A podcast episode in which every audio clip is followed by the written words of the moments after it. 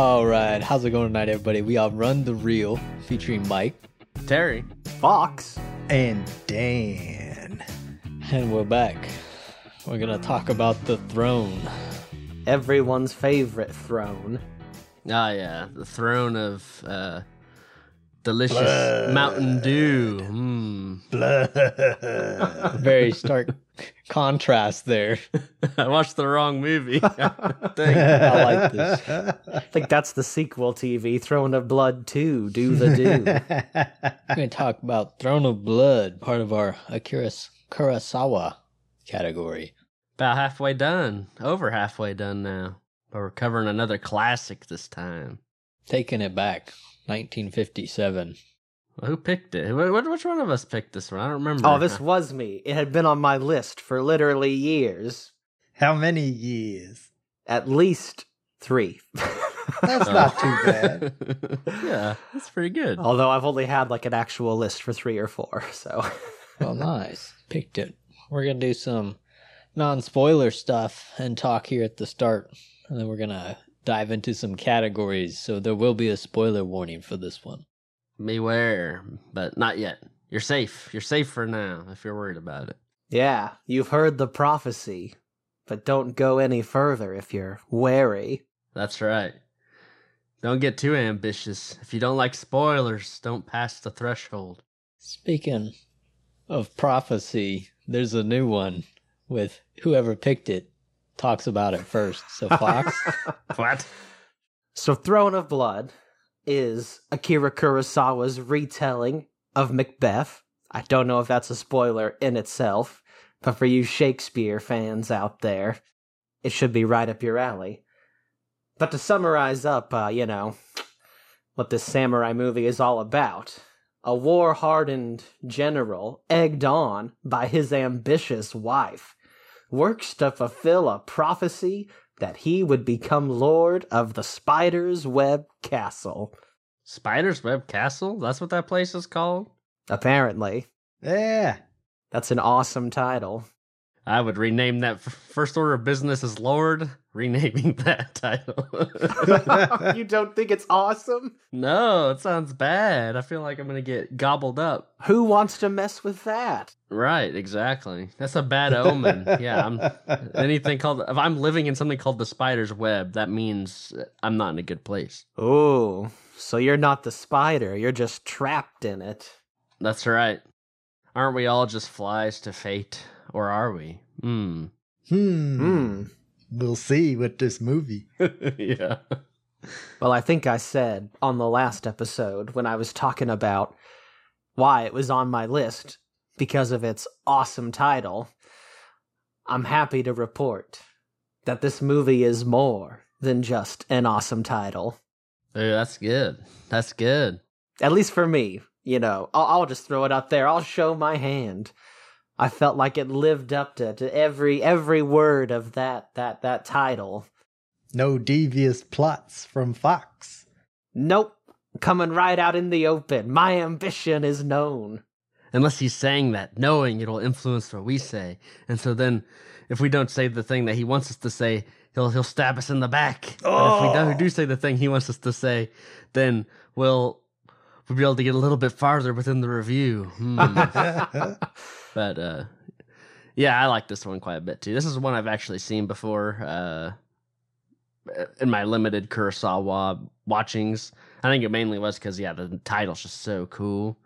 But yeah, it it is a really cool movie that yeah, kind of. I mean, it's a it's a classic Macbeth, which is a pretty good story, I would say, right? it's a it's pretty highly regarded, and it's really cool to see it in this uh, this format as well with the samurai and stuff like that. Uh, and it, he does a lot of cool stuff with it uh, by changing the format too. I think. Mm-hmm. Yeah, it's not exactly the same. It's set it's like what if that story would have happened in Japan during the civil the big civil war period, right? So he he adapts it into his culture and the setting and it's a lot richer because he does that instead of just trying to do a direct, you know, one for one retelling of it. I saw that when he was making it, he he at least I guess you know whatever the the trivia or the Wikipedia mentioned that he thought that like feudal UK and Scotland had a lot of the same social issues that like feudal Japan had. So it's cool that yeah, he just went deeper than just doing like a Shakespeare play on film. Was I have a confession. I have never seen or read a story of Macbeth before, so this was the first time I've ever encountered like Macbeth. Really? Do you do you think so? Because it's in like so much other stuff or elements of that story are too. I I bet I you figured I might have, and I just didn't know it because I don't know what the original Macbeth story is. I hear it's list like referenced all the time. So this is my first one with it. Um and it was really good. Um this I think is one of my favorite Akira Kurosawa's now. On a few things alone, the like visually this movie is so stunning. It looks so freaking good when all the like samurai are on screen or when all the guys in the samurai get up are in like council and in the background they've got that awesome samurai helmet and swords and stuff and then i like that there's some like fantasy mystical elements to this story too that i was not expecting Oh yeah, I like that too. It's very uh it's very creepy those like the stuff they do with the the more like yeah, mystical side of things. And yeah, the imagery all associated with that is just superb. It's really well done. yeah i definitely enjoyed all of that stuff this was not quite what i was expecting with this movie was a lot like creepier and more haunting than I kind of anticipated it being, you know. Uh we watched um oh man, I'm blanking. The anthology of Japanese folklore stories, Kwaidan. And like the the ghosts and like the other spirits were creepy and off-putting in that, but I really felt like there was even like a deeper air of dread throughout this one. I agree. Yeah, it's like, and I think it just says that whole thing with like I don't know. There's it, like once that thing is introduced, it's like I don't know. It feels like is it lying? Like you don't know what the motivations for like this the the supernatural stuff is. I think is what adds a lot to it. It's like maybe it's just telling the truth. Maybe it's lying. You know, what's the prophecy? Like what's the deal? It's it add like it, it weighs on the film and it weighs on the characters' minds as well a lot, which is it's cool.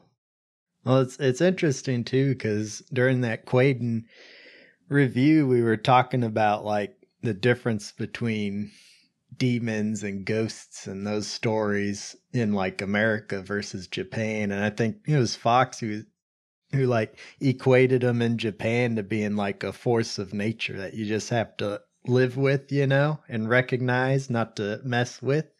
So it could be like there's not even any evil intentions from the spirit at all. It's just something they encountered and then it told them something and then they go on with your lives and then you just got to wonder. mm-hmm there's a lot of layers to this one It permeates throughout like and just all the scheming and underhanded backhanded dealings and plots. It's a spider's web for sure. and yeah, I mean Mifune, he's really good in this movie too, as uh, Takatori Washizu. I think that's how you say his name. He is so good, and I love his like. He's so like angry. Like you can really see his like transition uh, for as a character from like his kind of like more. Uh, he's got like camaraderie. He's hanging out with his buddy. You know, they're having fun like dynamic. But as the movie goes, he just has this like angry resting face at like all times, and he just gets like you can tell he's like falling into a pit. Yeah, it's just the like the things that happen in the movie are weighing on him and stuff. So I know I brought it up in last week's review, um, but this movie is heavily, heavily inspired by Japanese Noh theater.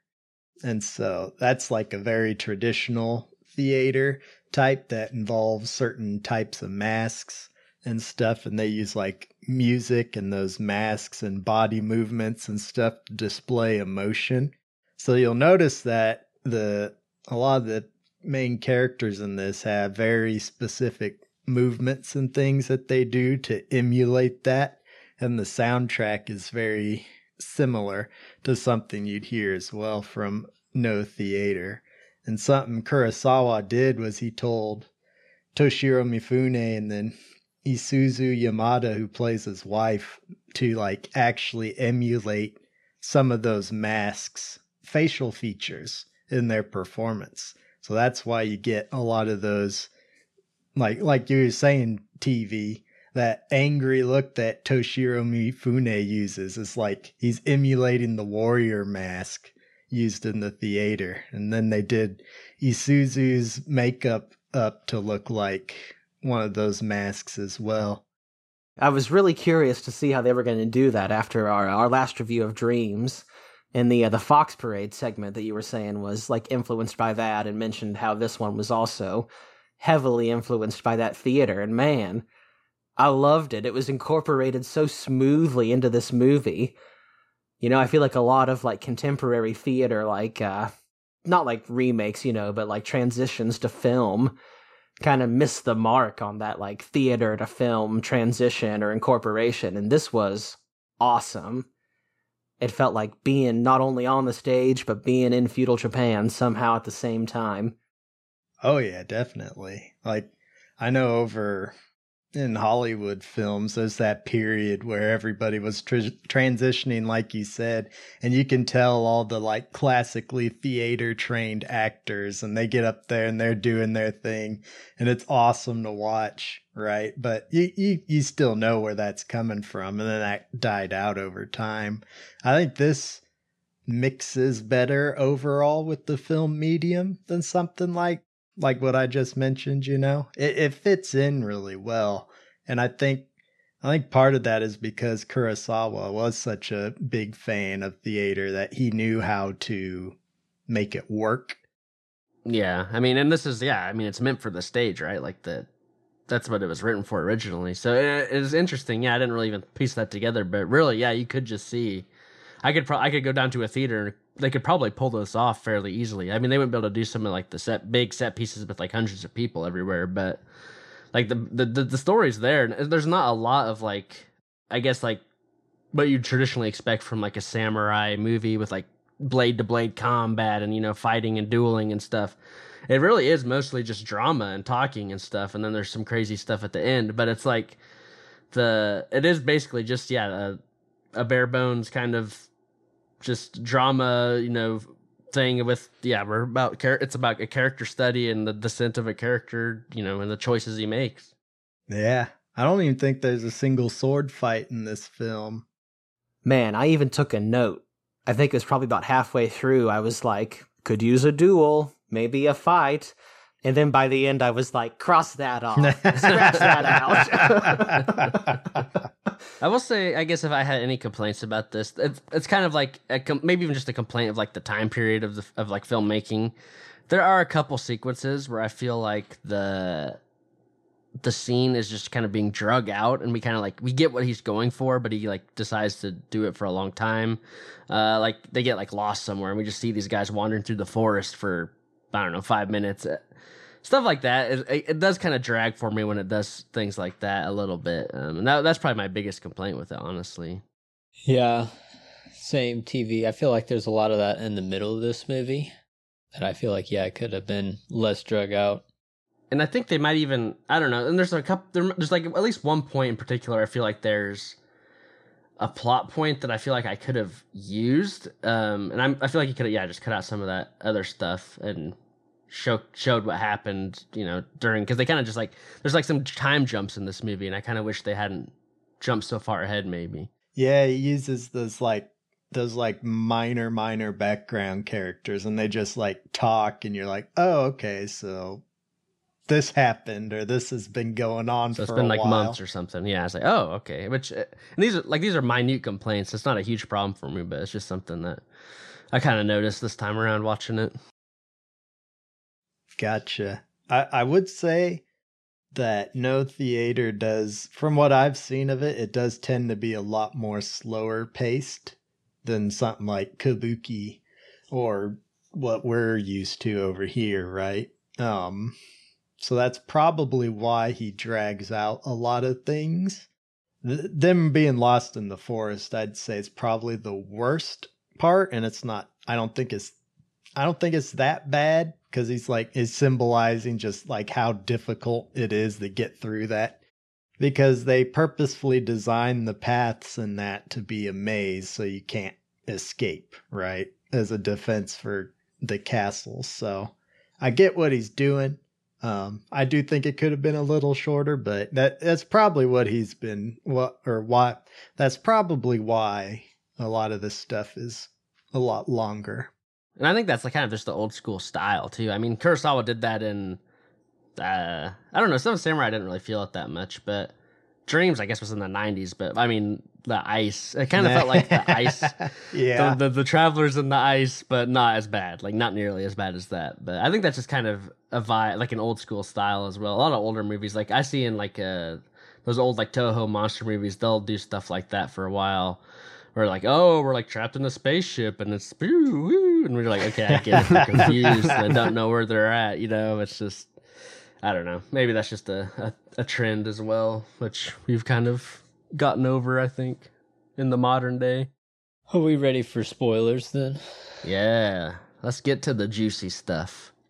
So spoilers from here on out. We're gonna try and talk about um, like the story and acting first, and then the visuals and audio, and then overall presentations again. So That is the prophecy, but we'll we'll see if we follow it. Hmm. Maybe they'll blend together. Hmm. It happens. So I haven't looked up or read anything about this movie yet, uh, but one of the ideas I picked up on this one was it was pretty cool how um, this guy kind of took his like prophecy and destiny into his own hands and watching how it turned out for him when he forced these things and killed like the king. Thinking about that concept like what if he wouldn't have done that? Would he still have got there? He basically just took it into his own hands. And that like theme of the story was super interesting to me and i haven't been able to kind of stop thinking about it in the back of my mind afterwards. So you guys pick that up? What do you think about that I love so that. good. That's my favorite part about this movie. Yeah.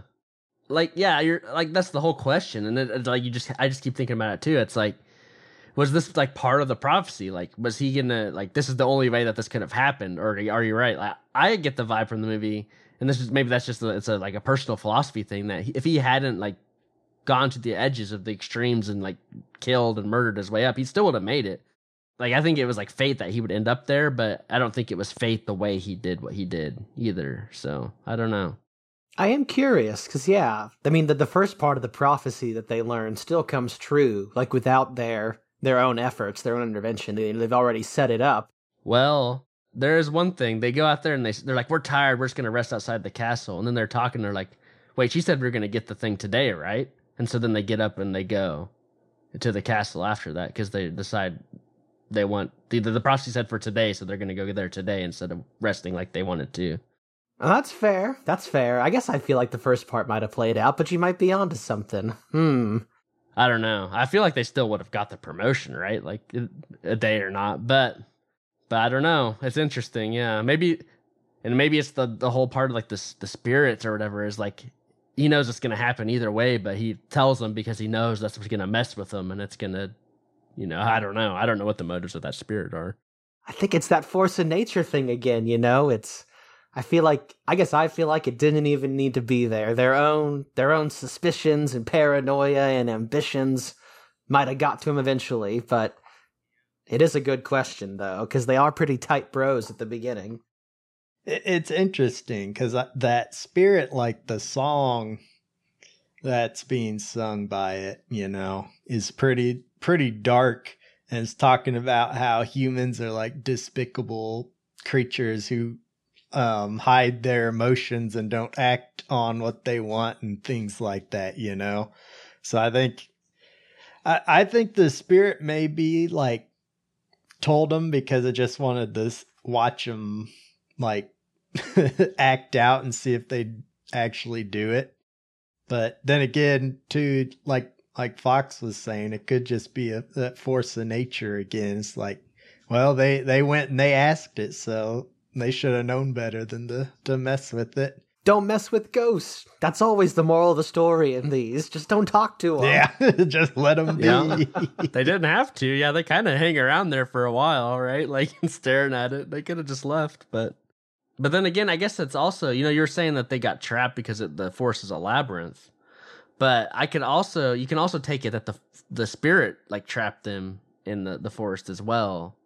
Uh, so I don't know. Maybe this maybe it was purposeful. Maybe it wasn't. It is kind of up in the air. which is partly why it's so interesting. Just that whole, like you were saying, Mike, that whole question on if it would have happened if they had hadn't taken matters into their own hands, you know. Well, mainly Mifune and Yamada's characters, which we should talk about her with this because I think she's very important. Because like Mifune was like, okay, this one thing came true, but you know, so what, right? Um, this guy's my good friend. I'm not going to do anything bad to him, but his wife is like, now wait a minute. hmm She pushes him constantly to push things farther. Yeah.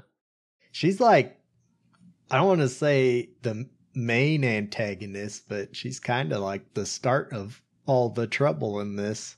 She's the devil on his shoulder constantly. Yeah, just going on and on about how he needs to, yeah, go murder somebody because they're going to betray him eventually and all this stuff.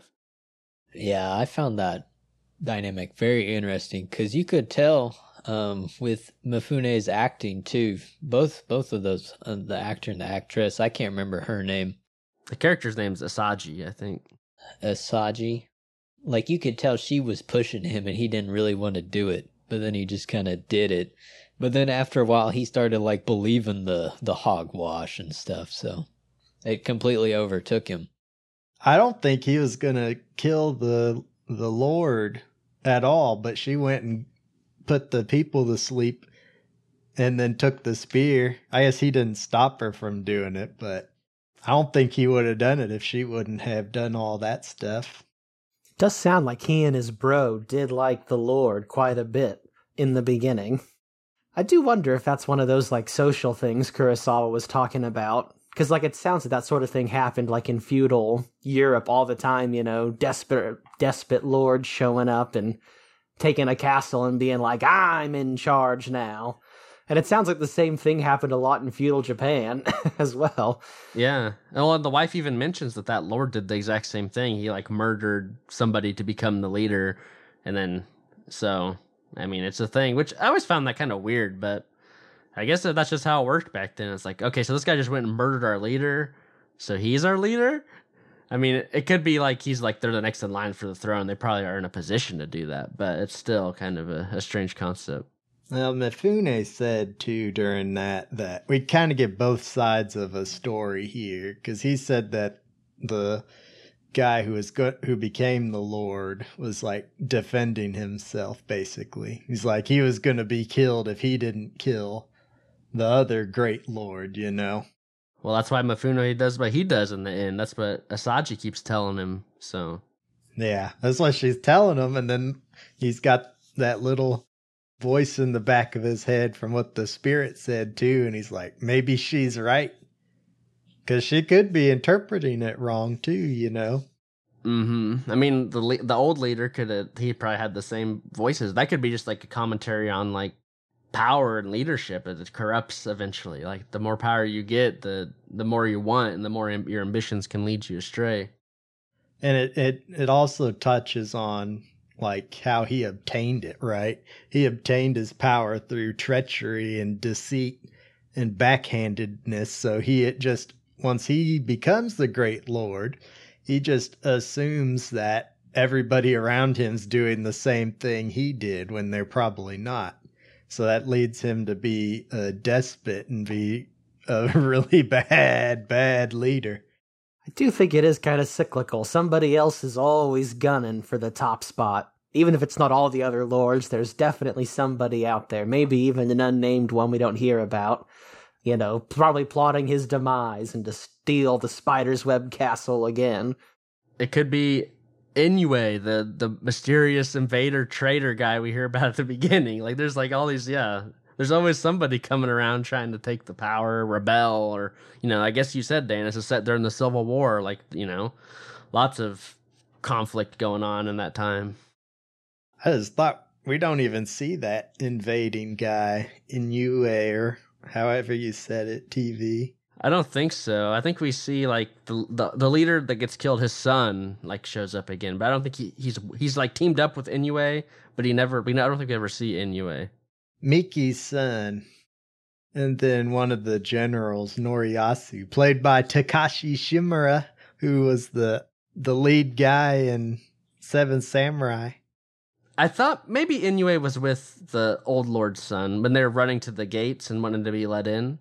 No, no, that was that was Noriyasu and and uh, Miki's son.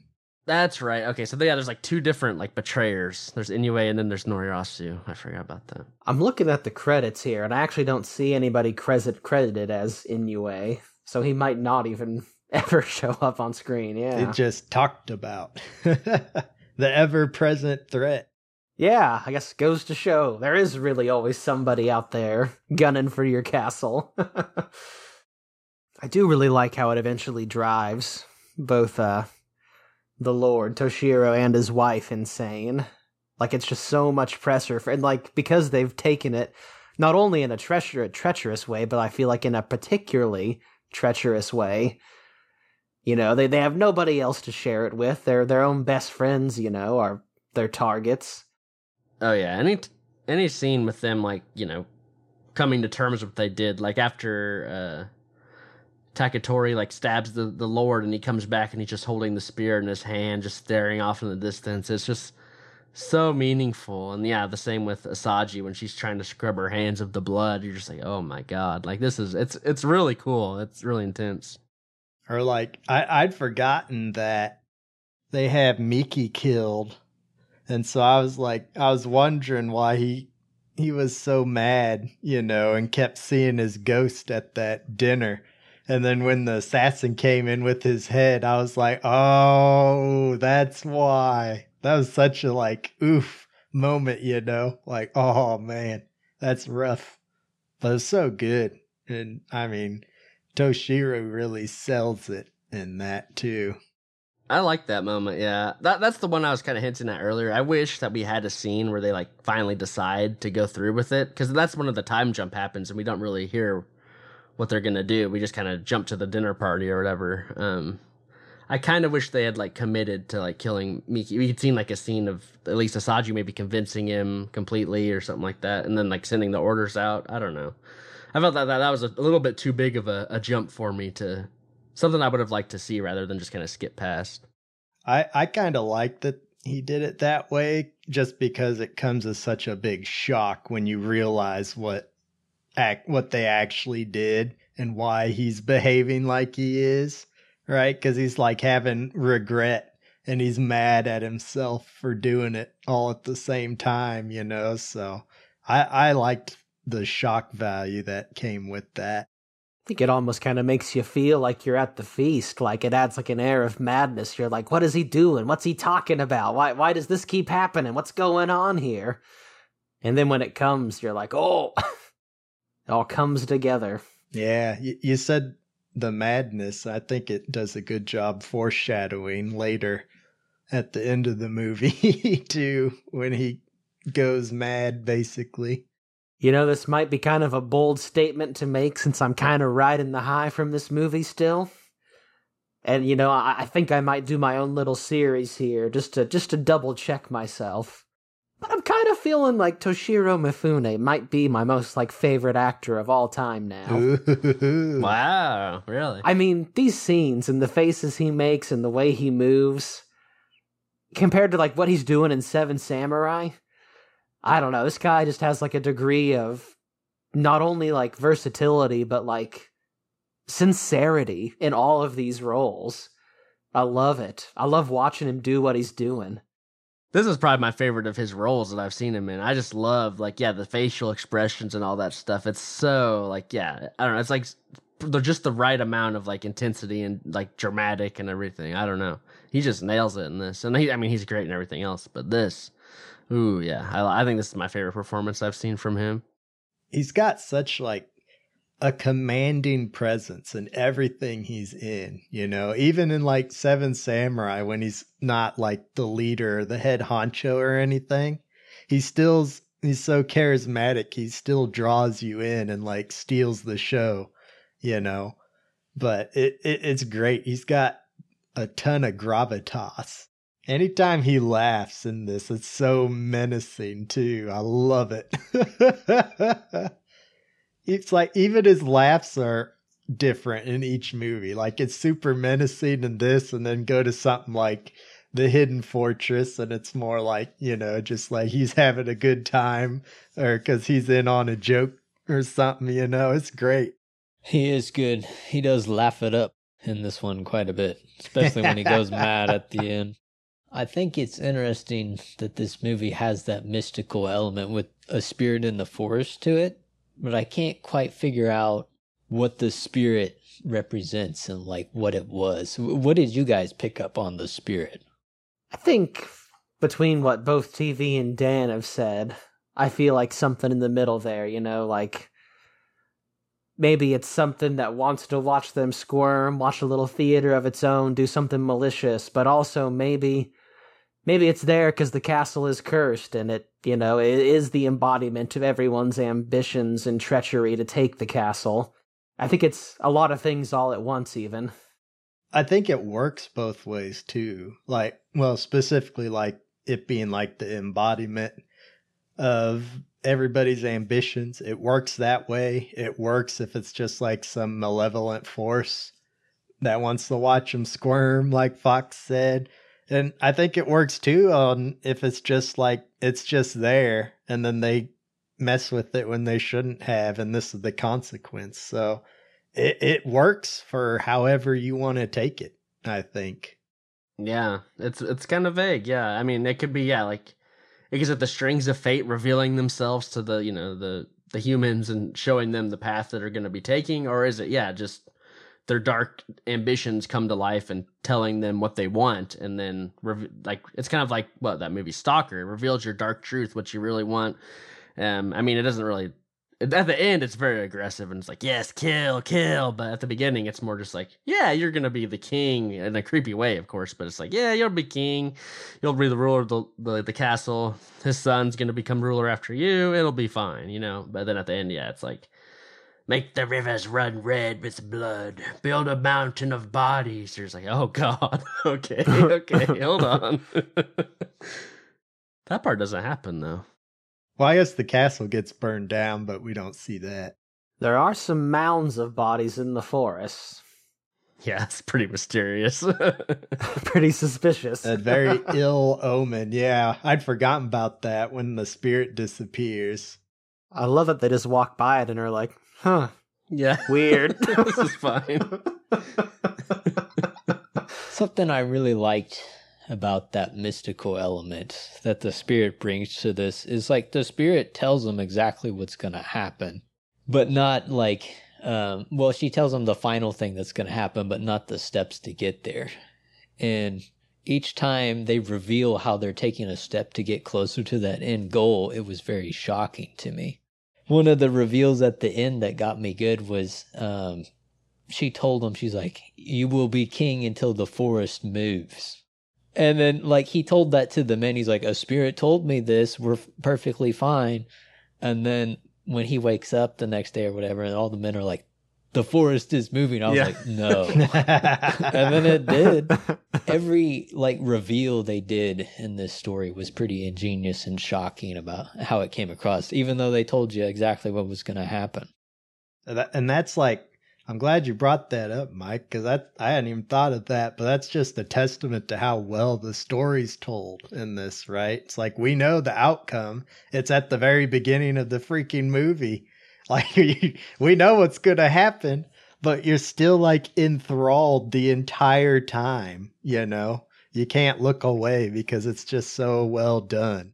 Yeah, it's interesting because at first it's like um, they kind of work to get the goal, like the they work with fate, I guess, and like they go and try to achieve their goals, but they do try to fight it when um, uh, but Mi- Miki's son is the one who's supposed to take over after Taketoki, but Taketoki wants to like his wife's pregnant, and so they're gonna do that, and so they want to kill Miki's son, but you know, then it turns out fate is maybe isn't as quite as malleable as they want. They can't just take it into their own hands, like because uh, his child becomes a stillborn, he can't have a child. So that's kind of like the first clue that oh, like just because you know it's worked out for you so far, you know that you can't just suddenly change things and make it work for you the opposite way. You know this is happening no matter what.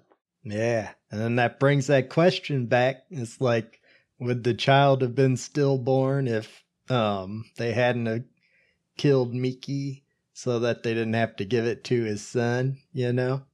Yeah, if he had just like announced it right away, been like, "Yeah, Miki's son gets to be the king next" or something. Yeah, Those threads of fate, man. It's a tangled and complicated web. kind of speaking on that too, I always find it like interesting how they're like, okay, let's just kill Miki and his son instead of being like, you know, my wife's pregnant, and since I'm lord of the castle, this is my child's obviously going to be the um can't think of the word. the heir. Yeah, is going to be heir to the castle, right? They're just like, okay, let's let's just kill Miki instead. That's easier. I I always find that interesting because it's like I think it's like a critique on you know all the honor and stuff like back then, and it's also showing just like how far they've fallen into their schemes too. You know. They just can't let it be at this point. Yeah, they just keep going too far. Yeah, I think there's even a point where like his, I think it's when those like soldiers are talking. They're like, "Oh yeah, we're living the good life now that yeah Taketoki's king. This is great." And then yeah, we get a scene where he's like. All right, we got to kill the next guy in line. It's like, what? You're living the good life. Like, why? But they just can't help themselves anymore. It's a dog eat dog world, man. I guess, yeah. It does kind of seem like maybe it is only if you make it one, but Yeah. Yeah, who knows? They could have lived a happy life, maybe. It could be. We'll never know. Is interesting question. I've been thinking about it ever since I finished the movie. And there's so much like symbolism within the movie too to go along with all that, right? Because like the it, the castle, right? The castle's known for being invincible and stuff, and it is invincible while their plot is succeeding throughout this whole film. But as soon as like they start having doubts, or the men inside the castle have doubts, and Mifune gets killed, the castle gets destroyed too, which is kind of like symbolic of the plot's finally come to an end, you know? And there's all kinds of stuff like that in this movie, which just adds to the themes and the story. Like the another one that's really good, and I love this sequence. The whole like build up to when Mifune goes and stabs the Great Lord, you know? that whole build-up's great because you've got Asaji going into that dark room that's pitch black, you know, and that's symbolizing what they're doing. And then she comes out with the the sake with the sleeping potion in it, and then they go and have to lay down in that room that has the blood stains from the last guy who was betrayed or whatever. There's so many symbolic things in this movie with the set design and like how things are done and play out that just tie in with the story really, really well. Better than a lot of other films out there. Yep, definitely a lot of layers to this one, I think. A lot of layers. I do think in the middle of this movie, I think there was too many long scenes of dudes sitting in the court together chatting for me. That's probably one of my like only criticisms of it and it's kind of just a minor nitpick. Some of that stuff does take a little too long and I wish it would speed it up a little bit. Yeah, we do get a few of those. That's true. There's that one where that old man's like dancing. He's singing like the he's singing like the same song pretty much that that spirit was singing. And he's like, "Stop it! Why did you? Why are you singing this creepy ma- enough makes- with the song. Yeah, it's such an evil sounding song. Yeah. That guy The old looks just so having a good wounded. yeah, he's like, "Oh, That cracked me up because yeah, I was sitting there. I was like, okay, this is taking a little long and a little obnoxious. Yeah. and then Mifune's like, dude, shut up. yeah." I was like, oh, thank He's just it's basically just telling you like what's been happening in the movie, you know, and he's like, "We get it. Just be quiet." that is pretty funny. I think I definitely don't disagree that there is some long stuff, and I'm like, yes, I get it. But I guess again, like Seven Samurai, I just feel like I'm drinking in the costumes and the sets so much in this one. all the time. Man, I don't know how they this this I, I feel like Kurosawa's main deal now. I mean, out of all the great stuff he does, is that he just knows the best costume designers and procurers in the biz. Because once again, I just can't get over how great the costumes are. Yeah, and this movie in particular, I love like the armor and stuff that they're wearing. It's so cool with like the moon crescents and stuff. Man, it looks great. Yeah, it really does. Oh yeah, you get to see Mifune all dressed up in the armor too for once, which is nice. Eh, yeah, have we got there like the visuals and audio? I want to talk about that. We should, because they're great. They're amazing. Yes, it was amazing. Every shot, every costume in this looks so good. There's so many like cool set piece shots as well. Like I was saying, with all the dudes in the room, even though I thought those scenes took a long time, man, did they look good. Like having them all in focus and then cool stuff in the background and just Mifune at the centerpiece. So good. And even the shots when they looked out at like the castle from a distance, it's all foggy and smoky. Ooh. I think I saw that they went and built those on Mount Fuji. Like the castle exteriors. yeah. Yep, they built that there. They had trouble like digging out some of the stuff because it just filled back up with the volcanic sand or whatever again. And most of that smoke, or not smoke, the fog is legit fog. That's crazy. I mean, yeah, you just can't you can't make that on a soundstage, man. I think one of my favorite like sequences just visually is when they first come out of the forest. Washizu and Miki and they're just taking a rest in front of the castle and they're talking about what the spirit said and it's like it's such a cool shot. It looks really good, but like even that's symbolic to what's happening cuz they're already they're talking about their grand designs for the the throne, you know, and it's just sitting right there in the distance. Yep, that's one of my favorites. Them and walking into like the where the Lord is sitting with all those people, and the music's playing with like the sick drums. Man, that was probably my favorite shot of them. Just with all the cool like imagery all around them. Everybody's decked out in their armor and stuff. It looked great. I mean, I love all the music in this too. I think the the music adds a ton to the movie. I mean, there's those creepy songs like the spirits singing about ambitions and you know the the cruelty of man or whatever, and we get a, like three or four songs about that. But they're all really creepy and they add a lot to the movie, I think. And even just like the music itself without words is really cool and adds such an ambiance with like the loud percussive like march sounding stuff. Oh, awesome! Just that opening, like the that flute's so dang menacing and then you get the choir comes in too oh man so good there's a lot of little background instrumental stuff like people hit wood blocks or doing creepy flutes like you said throughout the movie i loved all that stuff i feel like there was a live orchestra or something playing this might be my favorite sound design in a samurai movie like i'm trying to think of others that have had this like not only like you know, fitting of music, but like the quality of it. Ugh. It sounded so good in my headphones.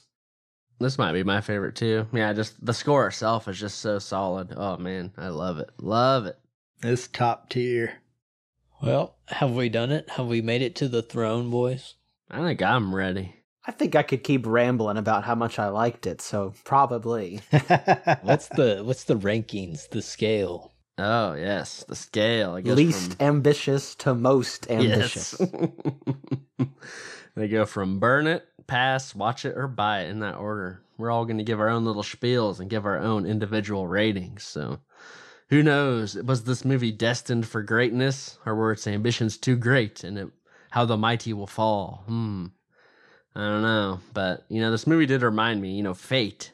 One time I was walking through the forest and you know, I got a little lost. I'll admit it. I'm not the best with directions, but eventually I happened upon a little shack. And in the shack was an old woman who spoke in a strangely distorted voice. But she told me of a prophecy that Mike would be the one to go first. And I was like, wait a second. What? She's like, no, don't worry. You know, Mike goes first, then it's Fox, then you, then Dan. And I was like, so we all get to go. That's nice. But as I left, I started thinking, hmm, maybe now that I know this information, I can take fate into my own hands. Maybe I could finally be the one who jumps into the front. But then I thought, eh, that's probably not a good idea. I shouldn't mess with it. So, Mike, you should go first. Fair enough. if there's anything this movie teaches you, it's maybe don't mess with fate. Um, yeah, the the story of this movie has some pretty interesting themes in it, and I really like how it explores them and how I get to see them developed and how they take um, place with the characters throughout the movie.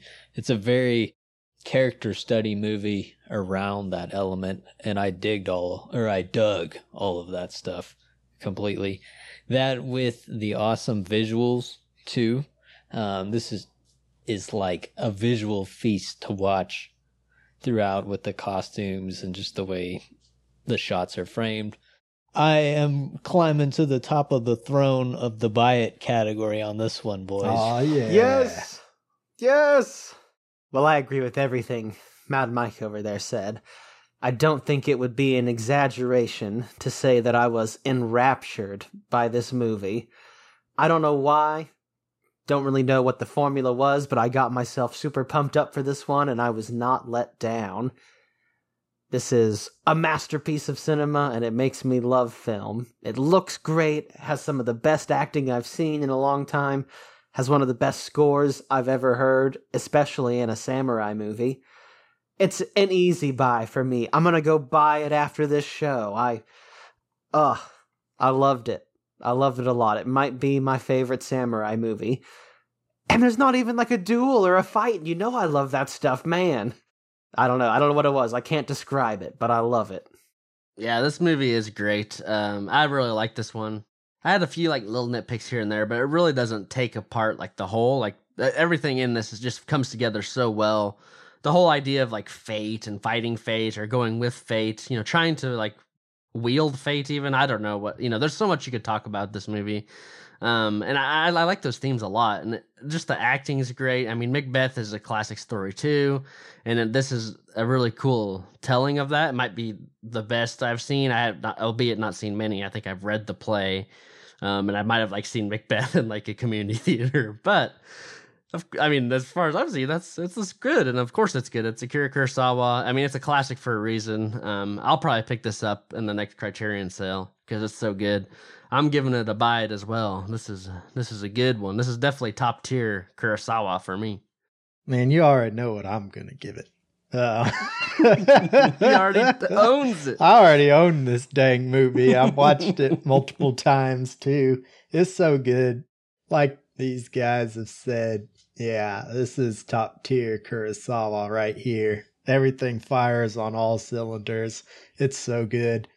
I love this movie. It's just it's great in every way, and it's so unique to seeing how it's so inspired by Noh theater. Something that I've not seen a ton of, but am a lot more interested in now after seeing this movie and its origins. And I mean, just yeah, everything's so good in this. The acting from everybody is so good.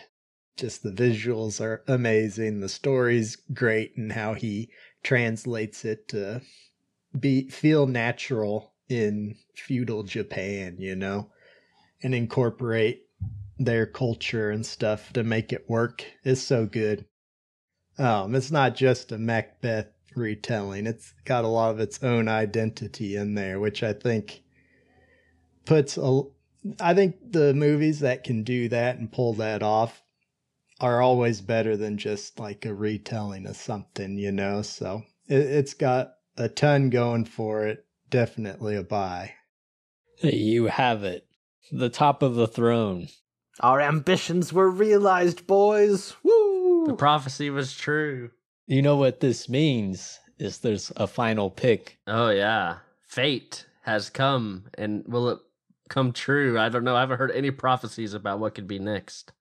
It's a hard decision. There's so many of his movies I haven't seen, but there's so many I have seen that I want to talk about. It's tough, but you know, since everybody here really liked Throne of Blood, Kurosawa's got another Shakespeare adaptation, this time of King Lear.